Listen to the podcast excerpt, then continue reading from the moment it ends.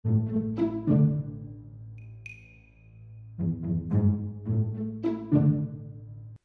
vás pri novom diele podcastu advokátskej kancelárie Taylor Wessing Správne naladený, v ktorom sa vynimočne nebudem rozprávať so žiadnym právnikom a ani téma nie je nevyhnutne právna, napriek tomu však s tým, čo ako právnici a osobitne ako kancelária robíme, úzko súvisí.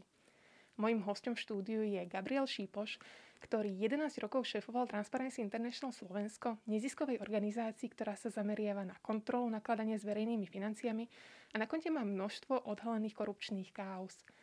Rozprávať sa budeme o korupcii, o metodách jej odhalovania a tiež o aktuálnej téme podozrivých koronadotácií na nájomné.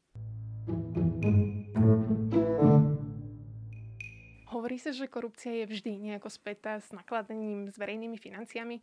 Otázka teda nestojí tak, či došlo ku korupcii, ale skôr v akom rozsahu alebo akým spôsobom k nej došlo. Niektorí teda považujú snahu korumpovať síce za negatívnu vlastnosť, ale v podstate veľmi takú ľudskú. Vy s týmto súhlasíte?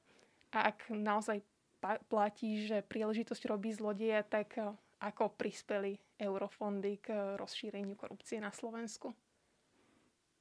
Súhlasím určite s tým, že korupcia bola vždy prítomná a nejde len o Slovensko, ale hoci ktorú krajinu. Um, v niečom sa to dá porovnať ku, ku klamaniu, proste to, to sa týka každého človeka, možno v inom k bežnej kriminalite, ku, ku krádežiam, násiliu.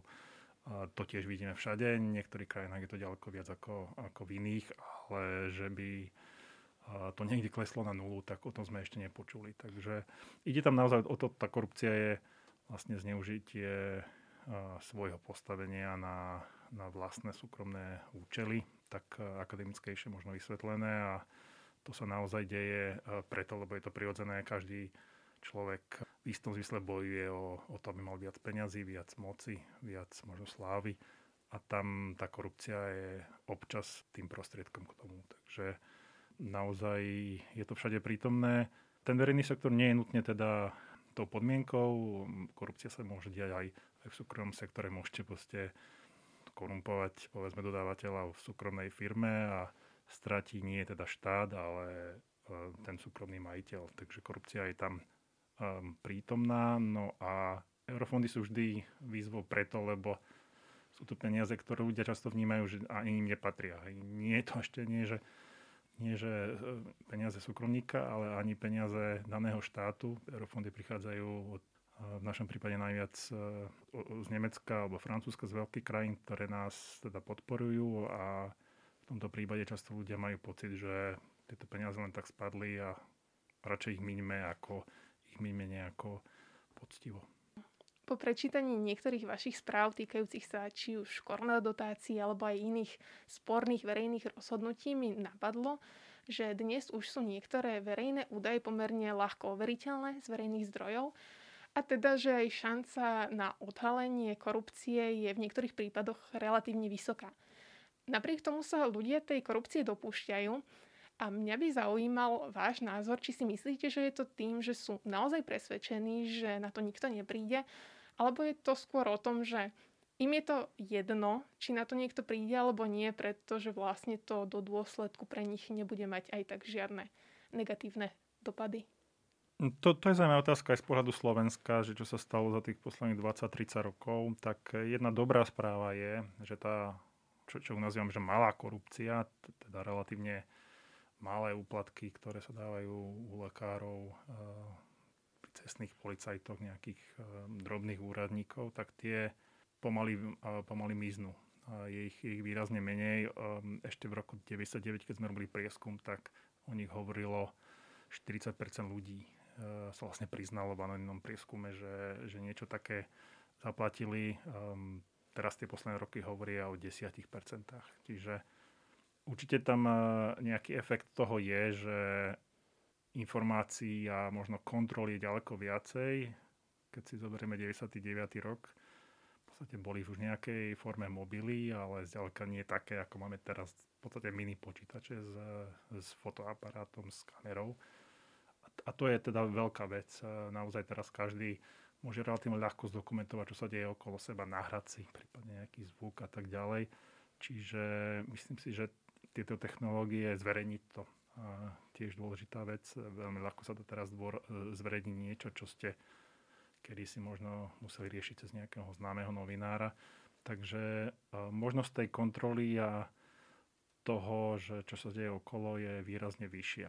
Takže aj spolu samozrejme s tým, ako sa štát k tej malej korupcii správa, ako, ako možno výraznejšie ju trestá, tak uh, sa nám tam podarilo pozitívne posunúť. Na druhej strane, možno na čo naražate, je tá, tá veľká korupcia a tam je strašne dôležité um, naozaj, čo spraví ten štát. To, to treba um, dôkladne vyšetriť a tam naozaj treba trošku viac dôkazov. Um, to sú tie tzv. biele goliere, to nie je jednoduchá transakcia, ale za tým je často nejaká schéma, ktorú treba riešiť cez možno prevody bankové a a, cez rôzne iné transakcie, ktoré bežný človek nevie uh, odhaliť. Takže tamto naozaj stojí od štátu a bohužiaľ sme videli um, posledné roky, že uh, až teraz tie tzv. veľké ryby chodia, chodia teda aspoň do väzby alebo sú obviňované, čo predtým naozaj nebolo. Takže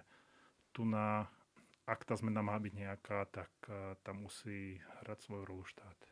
Keď už sme tu tému metód vašej práce trochu načali, tak, uh, tak to rozveďme.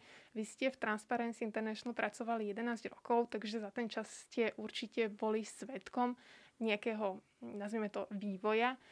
Uh, skúste teda zhodnotiť, či je dnes už, už ste to naznačili, že už je asi jednoduchšie odhaliť tú korupciu, ale možno teda, keď sa bavíme o tej naozaj veľkej korupcii, či je to naozaj dnes jednoduchšie, ale či súčasne, ako sa aj vaše prostriedky práce zefektívňujú, tak predpokladám, že aj tá korupcia je čím ďalej tým možno komplikovanejšia alebo prepracovanejšia, takže na konci dňa sa to vlastne kompenzuje?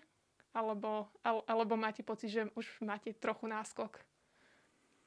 No, to je taká, taká nekonečná hra. V podstate samozrejme, hej, akcia, reakcia. Um, veľká zmena je, ako som to už načrtol, sú nové technológie, internet, a, ale aj celkovo globalizácia, aj schopnosť uh, cestovať a tak ďalej. A keď sme videli aj v, v poslednej teda kampani k parlamentným voľbám.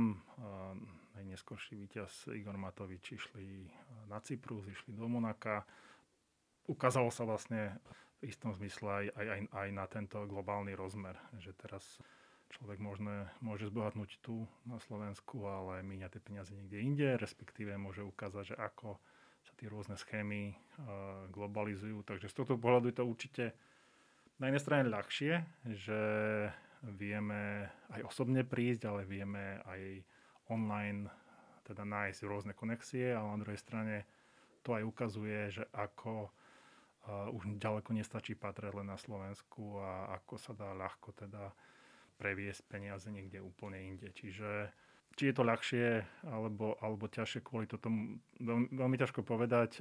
Určite tá malá korupcia sa ľahšie odhaluje aj stíha, ako som povedal. Proste tá, tá schopnosť kontroly a, a vôbec popísania problému je, je výrazne ľahšia, a, ale tá, tá tzv. veľká korupcia, tam je to podľa mňa také, také remizové posledných 10 eh, rokov. A čo sa výrazne zmenilo, opakujem, je ten postoj štátu. Eh, a tam sme videli, že to do veľkej miery bohužiaľ záleží od, od tých volieb. Že, že tie špičky policie, prokuratúry konajú podľa toho, kto je, kto je práve pri moci, čo je presne proti pravidlu, ktoré sa snažíme 30 rokov budovať. Je verejne známe, že naša kancelária stala pri zrode protischránkového zákona a pri zrode tých základných princípov, na ktorých stojí. Pomohol vám aj tento prostriedok vo vašej práci? Prípadne viete povedať aj nejakú konkrétnu, konkrétnu kauzu, ktorú ste možno vďaka nemu odhalili? No, určite áno, toto je vlastne taká tá, tá súčasť protireakcie. Um, nielen na Slovensku, ale v podstate celej Európskej únii je už tento uh, protischránkový register povinný. Um, stále Slovensko si myslím, že je o krok uh, vpred, lebo ho má verejný a aspoň časť firiem je dokonca uh, relatívne dobre popísaná, určite lepšie ako, ako v väčšine iných európskych krajín. Ja by som spomenul, ak si dobre pamätám, to je rok 2016 a už tam sa samozrejme začalo uzývať e, hlasy za to, aby tento register vôbec bol uzákonený a aby vznikol. A vtedy práve sme s kolegom Martinom Turčekom, dnes je, dnes je novinárom v Aktuality SK, investigatívna časť e, tejto redakcie a on teda pomohol odhaliť, aká komplikovaná schéma, vlastnícka schéma existuje za váhostavom, čo je, e, aspoň v tom čase bol najväčší štátny dodávateľ e, stavebných prác, hlavne diálnic.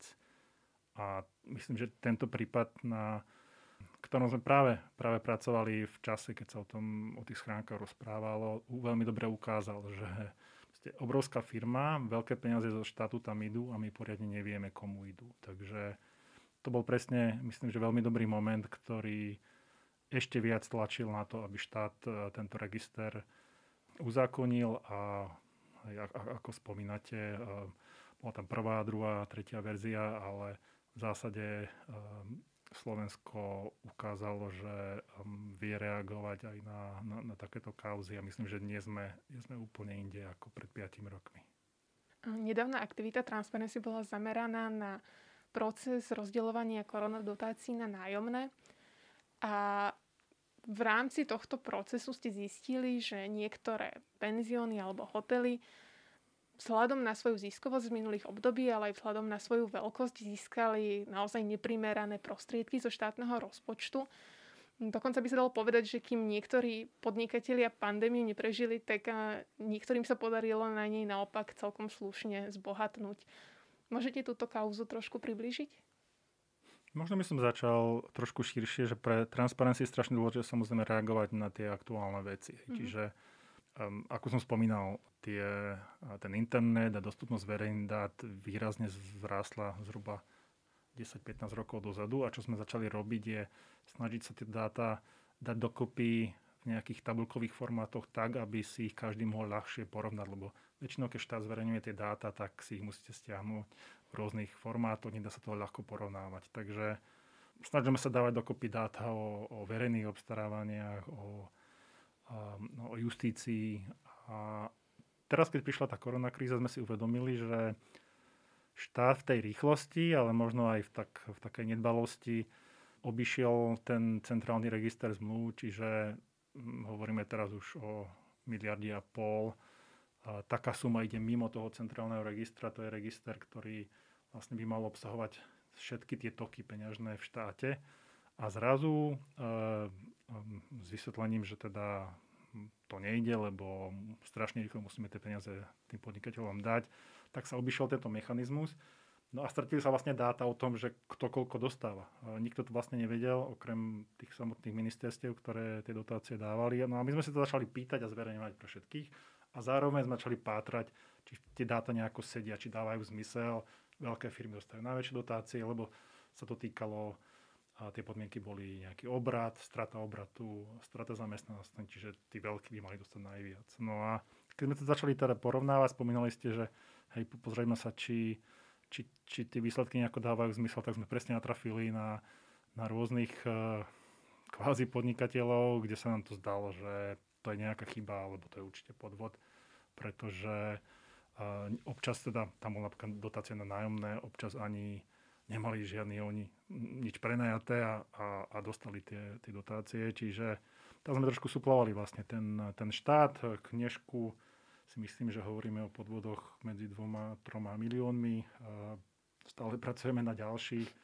V tomto, v tomto si myslím, že bolo naozaj chybou, že štát si tam nedal tú námahu vyčleniť možno nejaký tím ľudí, ktorí by tieto dotácie jednak zverejňovali pre verejnosť, aby to pekne videla a jednak eh, ich eh, lepšie kontrolovali. Ukazuje to podľa vás, že počas krízy je väčší priestor presne na takéto, na takéto, by ste to nazvali, podvody? Určite. To je presne krízová situácia. My sme si to veľmi rýchlo uvedomili, že áno, keď proste ako keby ide o, nie o život, ale v istom o život mnohých podnikateľov, tak uh, sa správate trošku inak. Hej. Aj tie, tie možno druhoradé ciele idú, idú mimo a tu na, to bolo naozaj na úkor transparentnosti a na úkor kontroly a to sme vedeli, že presne to je tá riziková situácia, kde možno my, mimo vládny sektor, by sme mohli nastúpiť a trošku suplovať ten štát. A tento inštinkt sa ukázal správny, že naozaj k tomu, k tomu dochádza. Takže v istom zmysle ja aj chápem, že keď je kríza, nedá sa kontrolovať všetko, ale na druhej strane si myslím, že naozaj ten štát si mohol dať väčší pozor a že tých podvodov mohlo byť menej. Predpokladám, že pri vašej práci je to tak, že vždy, keď e, sa zverejnia informácie o tom, že štát bude poskytovať nejaké zjednodušene povedané financie z verejného rozpočtu, tak predpokladám, že vtedy transparency ako keby zbystrí a, a vtedy si to vezmete ako za svoj projekt možno, alebo svoje nejaké iné kritéria, na základe ktorých si vyberáte, že ktoré financie budete kontrolovať a ktoré nie? Dobre si to popísali, hej, teraz napríklad ten schválený plán obnovy, aj hovoríme mm. o o, o veľkých miliardách, ktoré čo chvíľa prídu, tak hneď sme si to už ako keby dali um, do cieľov, že no, tam prídu veľké peniaze, zase to je trošku iný systém, ale hej, v zásade tie eurofondové, kde vieme, že ľudia ich tak berú proste nie ako svoje, no a cieľom je sa naozaj na ne pozerať. Možno iný formát je kontrola zákonov. Uh, to nie sú nutne peniaze, ale tie zákony vám vytvárajú pravidlá, ako sa tie, záko- ako sa tie peniaze budú míňať. Hej. A ten klasický dôležitý zákon je zákon o verejnom obstarávaní, ako sa a, udelujú štátne zákazky a práve aj teraz a, posledných a, pár mesiacov sa, sa o tom hovorí. A, jej podpredseda vlády prišiel s návrhom, ktorý výrazne znižuje tú transparentnosť a ako keby zrýchluje to míňanie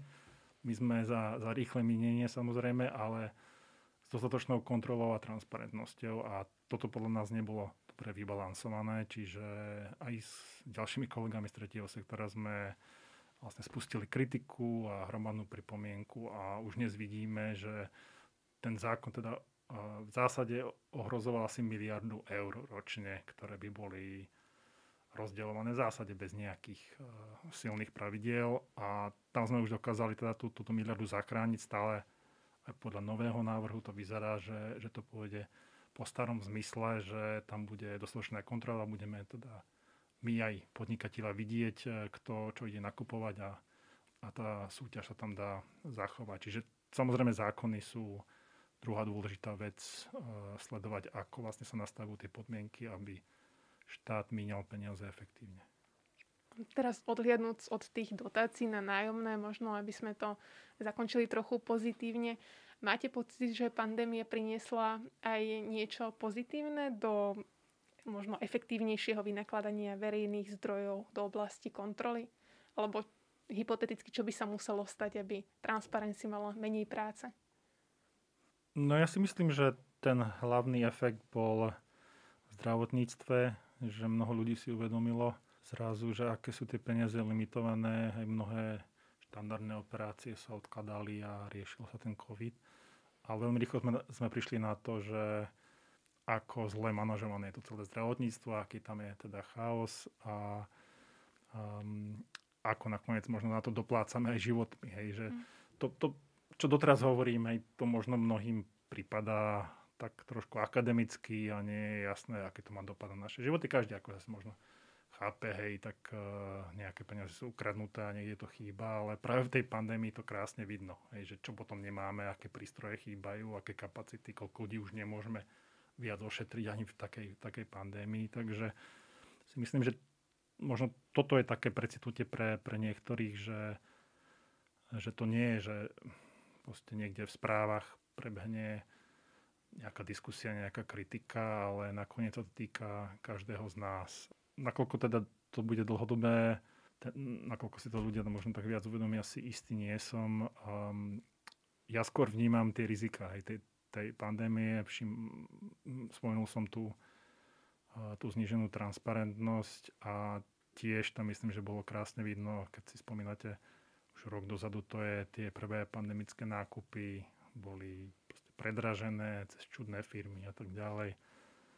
Um, takže tam sme možno skôr ešte viac videli, ako, ako nám tie naše štátne inštitúcie nefungujú a aký často proste ne, nevhodní ľudia vedú tie, tie inštitúcie. Takže nie som si úplne istý, či, či možno o, o 5 rokov budeme veľa z tejto pandémie mať z pohľadu toho, že, že by tá naša protikorupčná infraštruktúra fungovala lepšie. Ale celkovo si myslím, že posledných 10-15 rokov sme mali dosť príkladov na to, aby sme sa poučili, že aj pri tej korupcii často ide o život.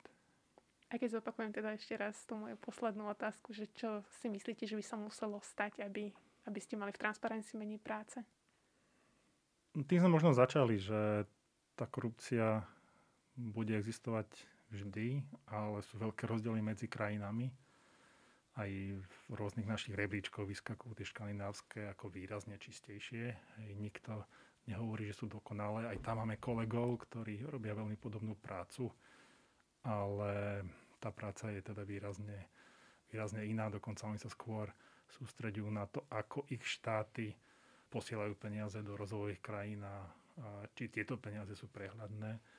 Čiže tá, tá forma korupcie sa, sa možno v tomto mení a nemyslím si, že, že by Transparency mala menej práce, ale myslím si, že je tu silná nádej, že to nebudú takéto kauzy, ako momentálne podľa, podľa vyšetrovateľov, že, že máte hlavného prokurátora, ktorý má stáži korupciu, že máte šéfa policie, ktorý má vyšetrovať e, korupciu a oni sú sami súčasťou toho, tak toto je naozaj niečo, čo, čo vyniká inak málo kedy vidíte. Takže ja dúfam, že tie, tie formy korupcie budú, uh, alebo tá nádej je, že budú naozaj miernejšie a budú, budú možno také, také štandardnejšie ako to, čo sme zažili tých posledných pár rokov na Slovensku.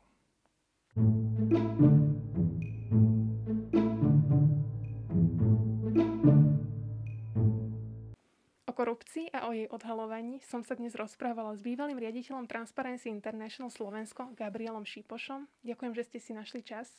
Ďakujem pekne za pozvanie.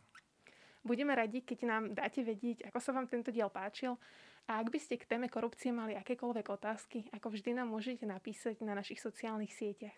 Ďakujeme, že nás počúvate.